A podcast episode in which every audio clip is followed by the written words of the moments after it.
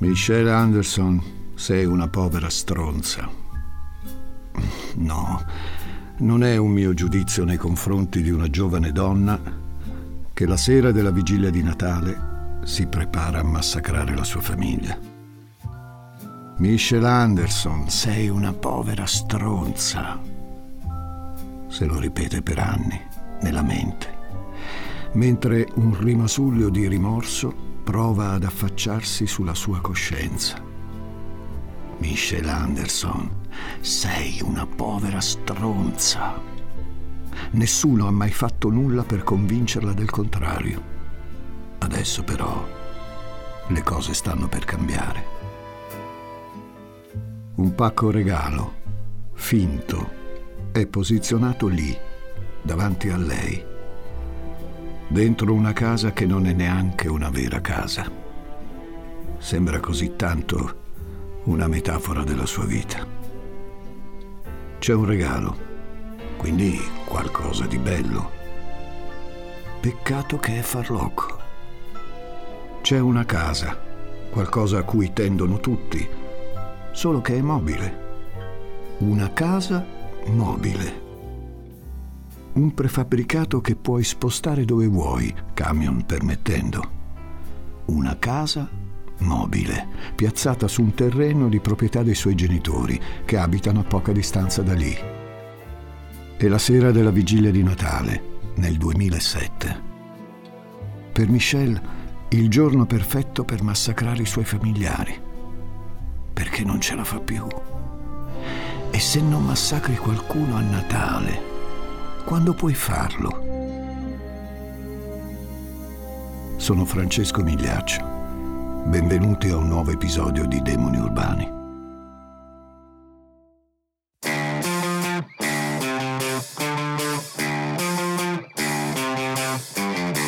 Gli ascoltabili presenta Demoni Urbani, il lato oscuro delle città.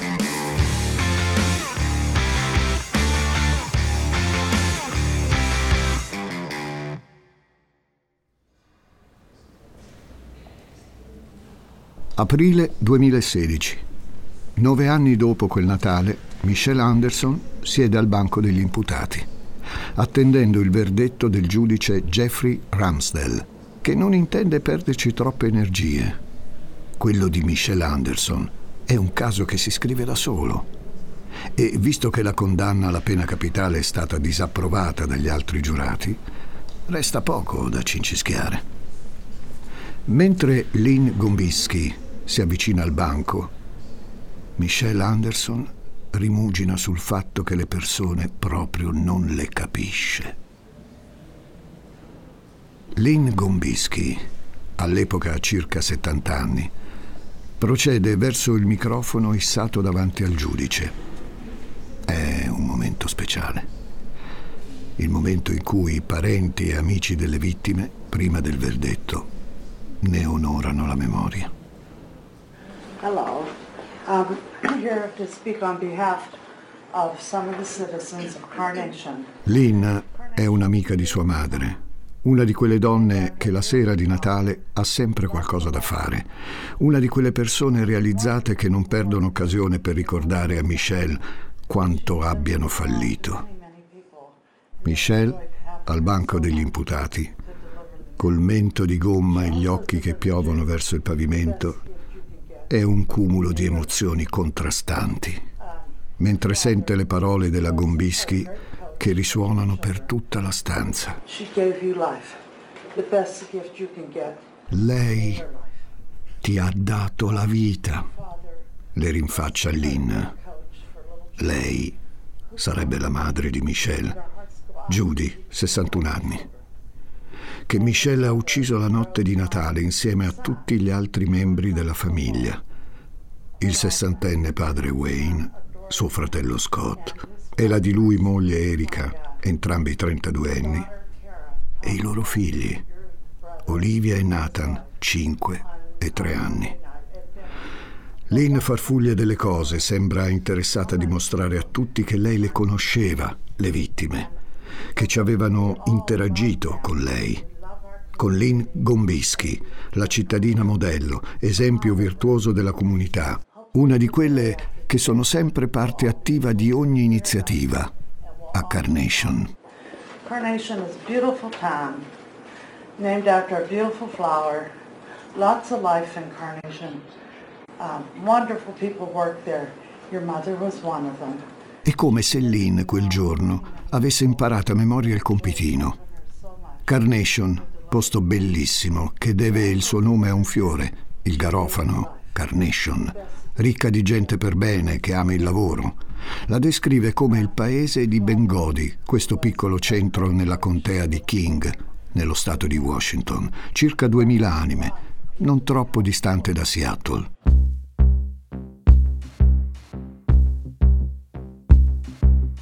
Vi dicevo poc'anzi, Michelle, davanti al discorso di Lynn Gombischi, è un cumulo di emozioni che combattono tra loro. C'è il senso di colpa fortissimo il senso di colpa di aver messo fine all'esistenza della sua famiglia la sera della vigilia di Natale. E c'è la rabbia, la rabbia che lo ha provocato nella mente di Michel quel gesto così empio, la rabbia verso gente come Lynn, che le sputa in faccia la sua normalità, che rivendica un'esistenza placida e dignitosa che Michel non ha mai saputo gestire. La rabbia verso Carnation, coi suoi pochi ma ampi stradoni, il verde angosciante delle montagne che la racchiudono, con il lago di Sammamish, non distante, con boschi ossigenati, con la sprezzante superiorità di chi al liceo, all'ufficio postale, nei negozi, ha un lavoro serio e qualche soldo e guarda con sufficienza chi invece si arrabatta gli emarginati poveracci che devono contare gli spicci per comprarsi un hamburger, i reietti. Non ce ne sono tanti a Carnation, ma Michelle è una di loro. Sin da piccina si è sempre sentita un outsider rispetto agli altri Anderson. Tutti brillanti, tutti con qualcosa da dire in quella casa. C'è una madre, Judy, che consegna la posta ed è una di quelle donne che tutti amano perché sa dare la giusta confidenza, senza esagerare. Conoscenti tanti, amici pochi, ma buoni. C'è suo padre, Wayne, ingegnere per una nota industria aeronautica, un uomo tutto d'un pezzo, innamorato del suo lavoro, un patriarca che sa essere simpatico ma anche severissimo Michelle ha un rapporto complesso con Wayne. Questo perché non riesce a comprendere che l'animo umano possa avere numerose sfumature, che si possa essere simpatici in pubblico e più riservati nella sfera privata. Sono strati, sono livelli che Michelle non sente suoi. Per lei è tutto bianco o nero, o sei vero o sei falso, o sei bello o sei brutto, o sei ricco o sei povero o mi vuoi bene o non mi vuoi bene. E poi ci sono i suoi fratelli più grandi, Scott e Mary Victoria, che la amano e la proteggono. Lei si sente calpestata, trova che i genitori li amino più di quanto amano lei. Certo, Scott è una spalla, la persona con cui si lagna con più facilità di mamma e papà. Scott la ascolta, la accudisce.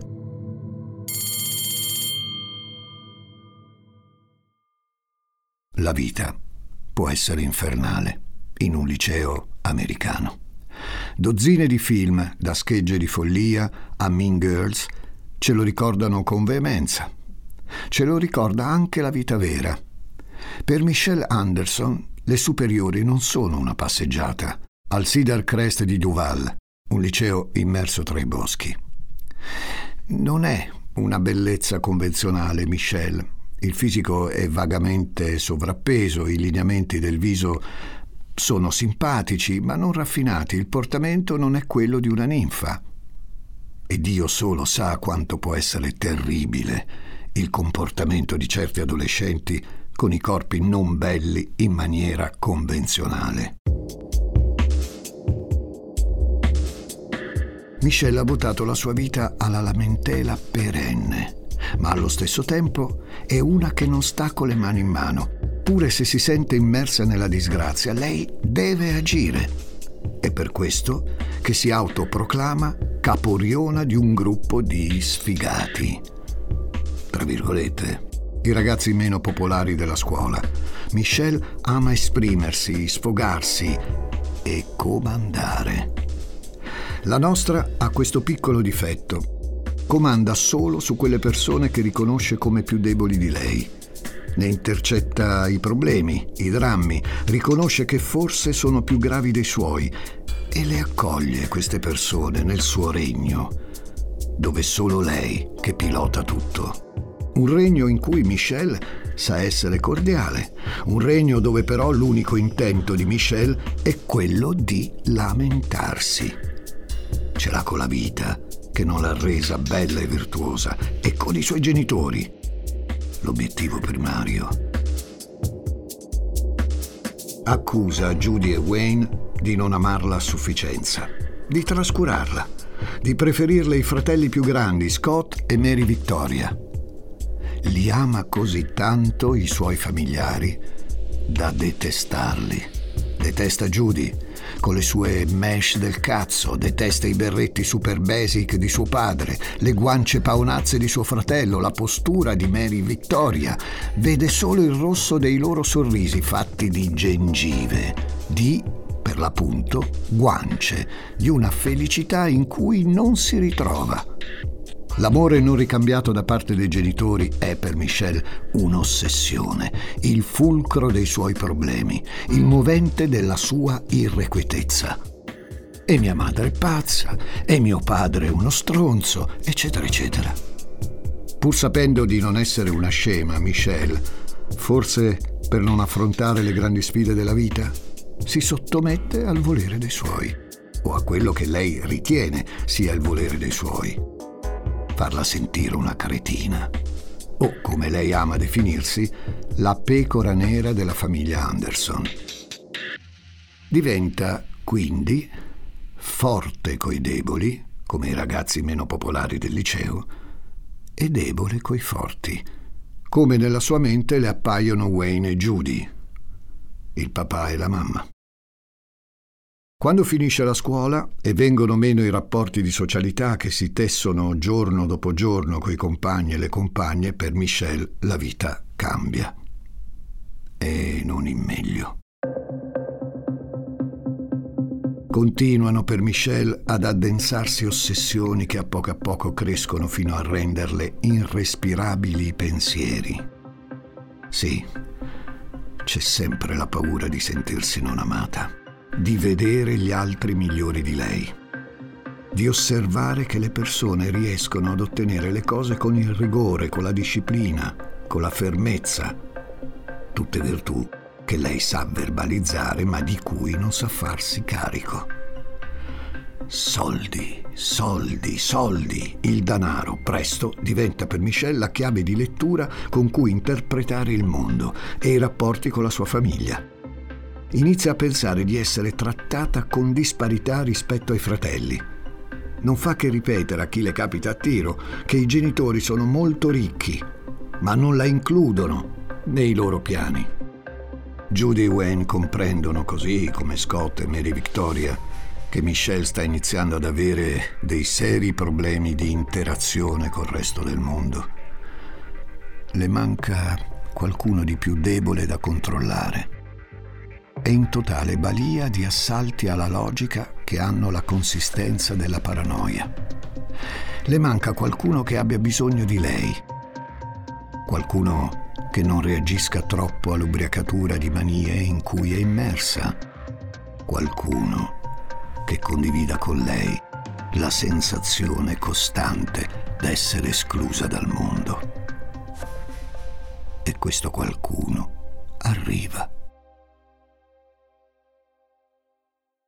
Si chiama Joseph McEnroe, è coetaneo di Michelle ed è nato in California, ma la sua famiglia si sposta in diversi punti degli Stati Uniti. Infanzia e adolescenza difficili, le sue. Cresce in una famiglia cristiana fatta di doveri, intrisa nel senso di colpa. Soffre da sempre di un problema al sangue che lo porta ad avere continue emorragie dal naso.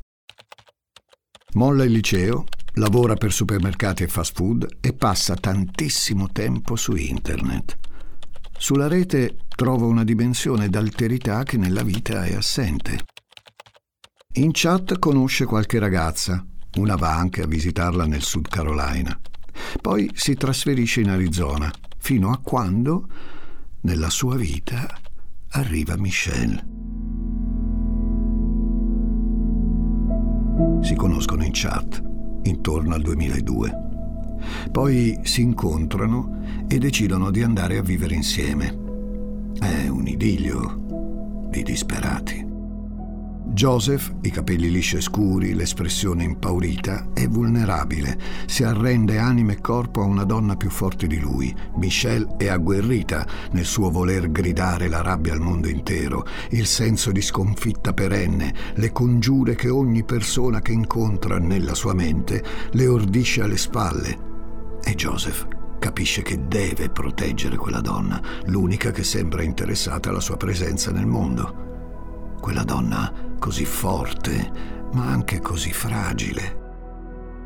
Ha perso tutte le sue certezze, Michelle, ora che suo fratello Scott si è sposato con Erika, che vogliono mettere su famiglia. Avevano in mente un progetto imprenditoriale insieme, una piccola ditta di verniciature auto, ma lui ora preferisce concentrarsi sul suo lavoro nell'edilizia e sul suo matrimonio. Michelle ricomincia con la tiritera sui soldi, ma nessuno la prende più davvero sul serio. Nessuno l'ha mai presa sul serio. Joseph invece è diverso. È come un bambino, di quei bambini che pendono dalle tue labbra. È, per Michelle, uno di quegli esseri umani con cui è piacevole condividere ogni disgrazia. Il loro rapporto diventa presto più che simbiotico. Vivono presto l'una per l'altro. Non hanno in fondo niente da perdere. Michelle ha una scusa in più per lamentarsi dei suoi familiari, Joseph invece la sua di famiglia. La abbandona, troncando ogni rapporto. Vivono nella miseria e nella lamentela, in un paese, gli Stati Uniti d'America, in cui se nasci povero sei fottuto. Michelle viene da una famiglia per bene, che non vuole perdere i contatti con lei. Ma è lei a ritrarsi, a prendere Joseph e a portarselo in una casa mobile, dove smarrire ogni percezione del mondo. È l'amore che li unisce, chiaro. Da un lato ci sono delle ambizioni normali, quelle di creare una famiglia, dall'altro a unirli c'è un germe che diventa sempre più potente, un bacillo pericolosissimo, quello della paranoia. Michelle ha bisogno di qualcuno da plasmare secondo le sue lamentele, qualcuno da comandare lei che si sente così tanto rigettata dall'esterno. Cammina per strada, si connette alla mente della gente di Carnation, di carpentieri, bariste, medici, avvocate, commessi, meccanici e tutti ripetono la stessa cosa come una nenia. Michelle Anderson, sei una povera stronza.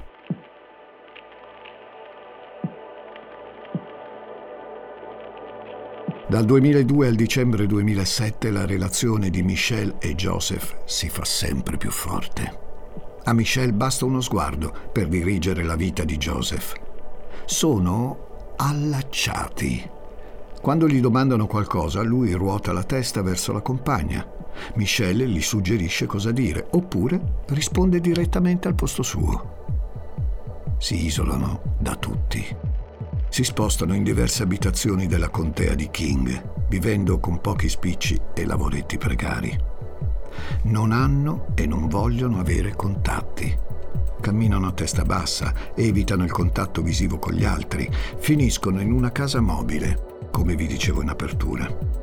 Pagano l'affitto di un campo adibito a ospitare queste strutture e sono inquilini precisi, mai morosi, ma non danno mai alcuna confidenza. Ogni tanto urlano dentro quella casa, a loro stessi, a un mondo che non li comprende ai vicini che li considerano degli sfigati, dei freak e con cui hanno di tanto in tanto qualche alterco. Si arrabbiano se i vicini parcheggiano accanto alla loro postazione, se i bambini urlano troppo, se il gatto di qualcuno si aggira davanti alla loro casa mobile. Michelle intanto non smette di parlare della sua famiglia. Una mania che non ha fine e che investe Joseph in tutta la sua possenza e i miei genitori sono ricchi, e i miei genitori preferiscono i miei fratelli, e i miei genitori non mi vogliono bene, e i miei genitori non mi danno abbastanza soldi. Michelle Anderson, sei una povera stronza. E i miei genitori sono ricchi, e i miei genitori non mi vogliono bene, e i miei genitori non mi danno abbastanza soldi. Michelle Anderson, sei una povera stronza.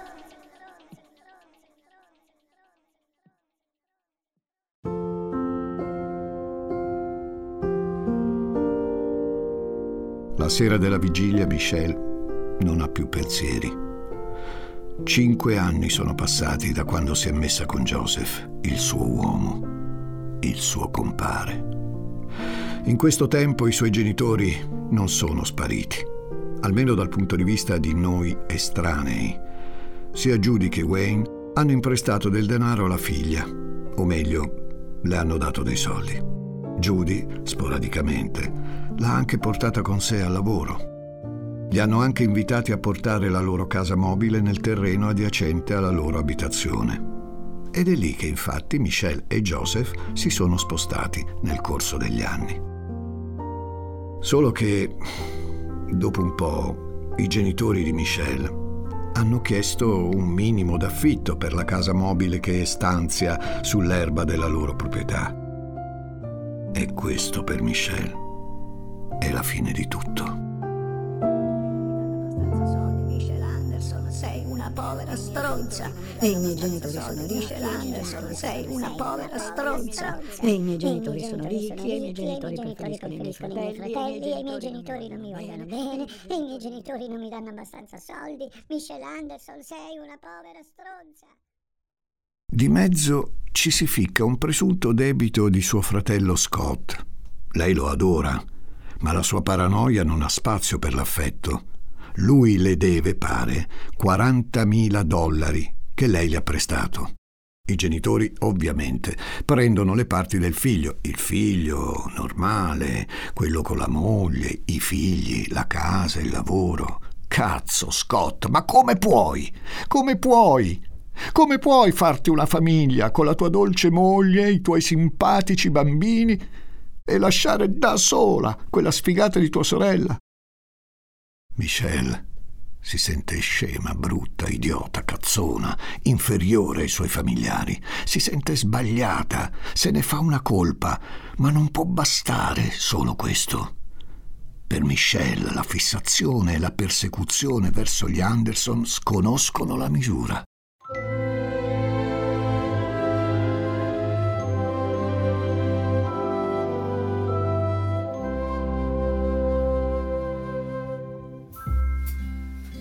Una sera, con Joseph, basta uno sguardo.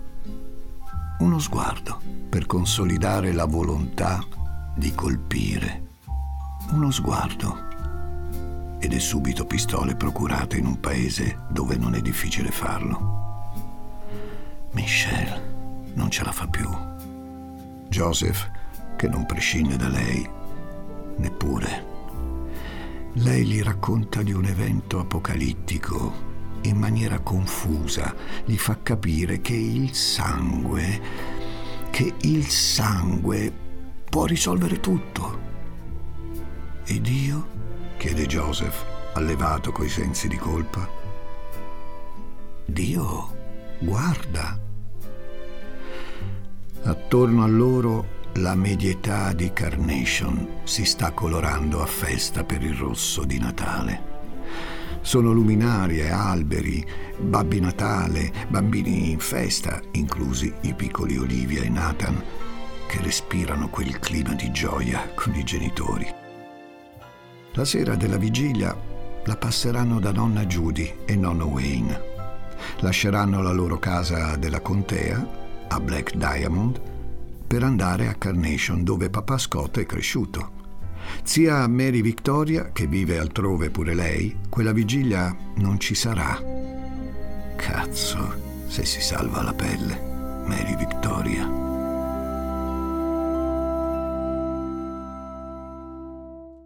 Michelle e Joseph arrivano dai genitori di lei intorno alle quattro del pomeriggio. A Judy pare strano che la figlia voglia festeggiare con loro.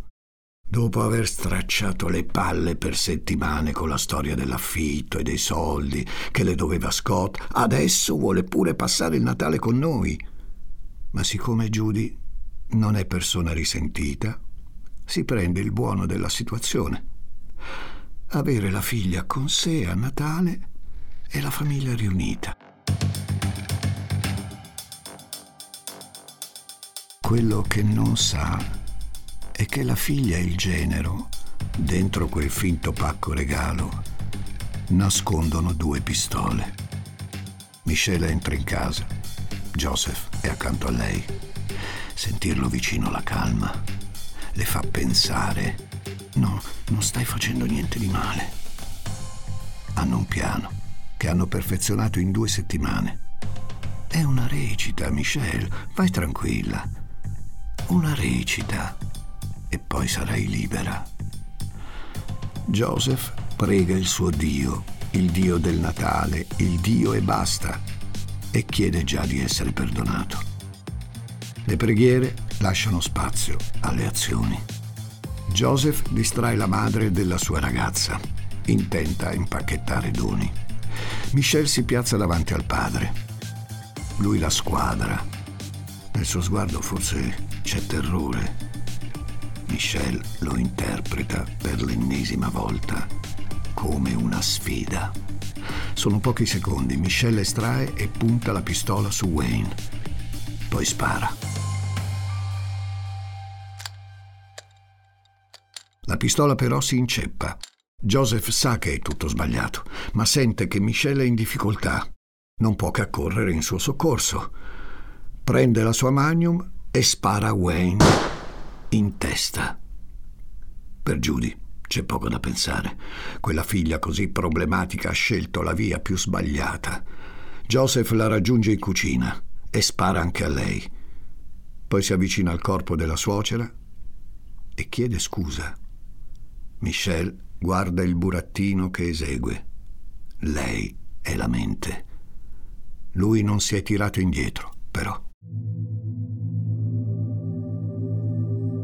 Gli assassini si affrettano a far sparire i corpi in una specie di capannone all'esterno e a ripulire il sangue, sapendo benissimo che di lì a poco Scott e la sua famiglia sarebbero piombati in casa. Potrebbero fermarsi lì, scappare, ma Michelle due morti Anderson non bastano. Quando Scott si presenta in casa con la famiglia, interroga la sorella. Dove sono mamma e papà? Ma con quale coraggio, con quale sicumera arrivi qui a chiedere le cose? Pensa Michel, che gli si piazza davanti, gli vomita addosso tutto il suo risentimento ed estrae la pistola. Scott però non ha paura di lei, non ne ha più. Anche se dovesse ammazzarlo, ne ha piene le palle di una sorella così stronza e egoriferita. E allora la insulta, la provoca, la mette davanti alle sue cazzate. Michele basita. Neppure davanti alla morte certa le persone si arrendono al suo potere. Sparare addosso a suo fratello, al suo amato, odiato fratello la fa sentire sia una merda che la regina del mondo. Scott cade davanti a lei, a sua moglie Erika, ai bambini. Michelle ancora una volta guarda il burattino Joseph, che si gira verso Erika e le spara due colpi. Erika non vuole morire davanti ai bambini e non vuole che i suoi figli vengano ammazzati da quei due coglioni Con un briciolo di vita ancora in corpo, si spinge verso il telefono, chiama il 911, chiede aiuto, ma Joseph le afferra il telefono dalle mani togliendo le batterie. I poliziotti che riescono a prendere la chiamata in quei pochi secondi sentono no, i bambini no, e poi basta. Sente l'odore del sangue e la voce della parola di Dio che gli sta dicendo quanto sia sbagliato tutto quello che sta facendo. Ma a Dio Joseph precisa, è Michelle che comanda. Lascia che Erika, morente, abbracci i bambini. Lei lo implora per l'ultima volta. Non devi farlo. Lo sa che è tutta colpa di sua cognata Michelle. Joseph le risponde, sì, invece, dobbiamo. E spara, finendola.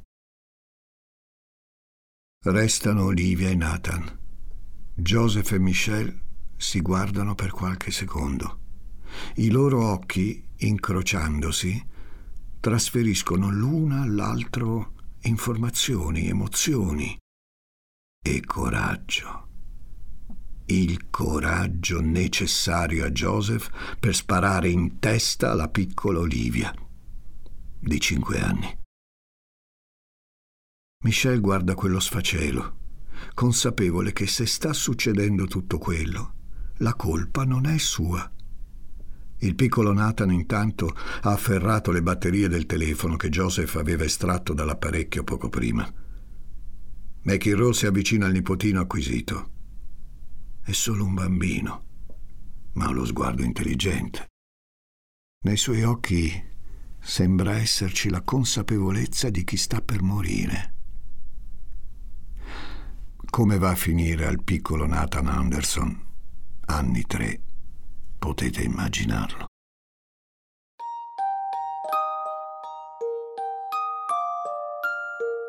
«24 dicembre 2007. La strage di Carnation sembra liberare Michelle e il compagno Joseph dai demoni di una vita intera. I due scappano dopo aver serrato la casa, impedendo ai poliziotti che hanno ricevuto la chiamata di Erika di entrare. Quelli pensano uno scherzo, non pensano che la cosa sia grave. In casa non sembra neppure esserci nessuno. Dopo due giorni di silenzio, amici e colleghi degli Anderson si chiedono che fine abbiano fatto Alcuni di loro riescono a infilarsi nel giardino e a entrare in casa. Trovano i corpi. Buon Natale, famiglia Anderson.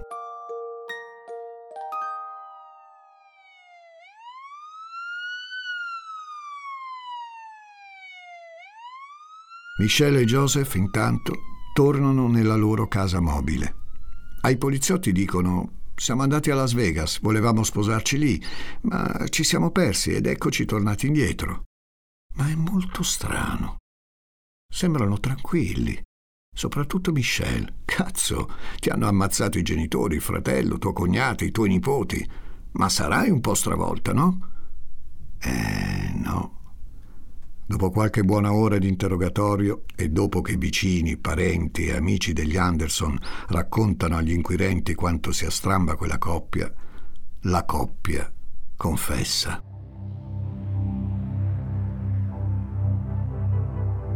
L'iter processuale li porta a dividersi per sempre. Joseph si fa il suo processo, Michelle un altro ancora. A lungo si parla di pena capitale, ma alla fine si opta per il carcere a vita. Vedete, anche le coppie che sembrano inscalfibili davanti all'orrore del crimine si sfaldano e i ruoli si invertono. Joseph si ribella più volte, ammetterà di essere stato manipolato da Michelle, che lo conferma già subito dopo l'arresto. Michelle, la donna che amava, che voleva proteggere, che, chiedendo aiuto, lo aveva spinto a compiere degli atti orrendi. La coppia perfetta si separa per sempre, slabbrata dalle inferriate delle galere.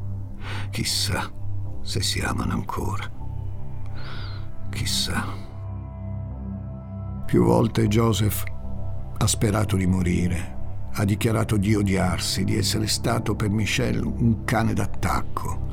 Più volte si è raccontato e ha raccontato agli altri di sentirsi sollevato quando pensava all'omicidio dei due bambini, nello specifico. Perché, parole sue, tenerli in vita dopo aver assistito alla morte dei genitori per loro sarebbe stato ancora più traumatico. Ah, allora. Mentre aspetta solo che il giudice la condanni al carcere a vita dopo essersi fatta già quasi dieci anni di gattabuia, Michelle vede sfilare davanti a lei persone che le ricordano quanto faccia schifo. Prima tocca a Lynn Gombischi, poi arriva Mary Victoria, la sorella scampata al massacro perché fuori Carnation. Mary Victoria, bionda e composta, non riesce a guardare la sorella per più di un secondo. Scoppia subito in lacrime. Oh, Michelle, I want you to know that we loved you so much. You know the truth. It destroyed me. And look what you've done to your life. Do you, do you care? What you did to our family. Michelle anche lei finalmente in lacrime, si sente un mostro. Sua sorella e la sua coscienza le stanno aprendo gli occhi. I suoi familiari, in fondo, la amavano. La sua reazione è stata spropositata. Ma che cavolo hai fatto, Michelle? C'è poco tempo per i rimorsi, per la dolcezza delle parole di Mary Victoria che le augura di riflettere in carcere. Intanto Pan Mantle, la madre di Erika, sua cognata, prende il microfono. I don't think you're big and tough, Michelle. I think you're a bully and a coward, and what you did to my daughter and to Scott and Olivia and Nathan, who were, Olivia was barely, uh, you know, uh, not a toddler. And I feel like you've pretty much destroyed any any respect I ever had for you. No, Michelle. Non sei una dura. Sei una bulla e una codarda, sentenzia Pam con la voce ferma, lo sguardo deciso. Michelle, per l'ennesima volta, giudicata capisce che l'inferno è ancora lì, ascoltando Pam che le sbatte in faccia quanto faccia schifo. Michelle riflette, riflette ancora una volta su quanto le sia difficile capire le persone. Buon Natale da Francesco Migliaccio e Demoni Urbani. E vi ricordo che se volete fare un regalo originale, beh, il 18 maggio 2023 noi si va a teatro con Demoni Urbani, Amori Tossici, agli Arcimboldi di Milano. I biglietti li trovate su Ticket One. Allora, a presto.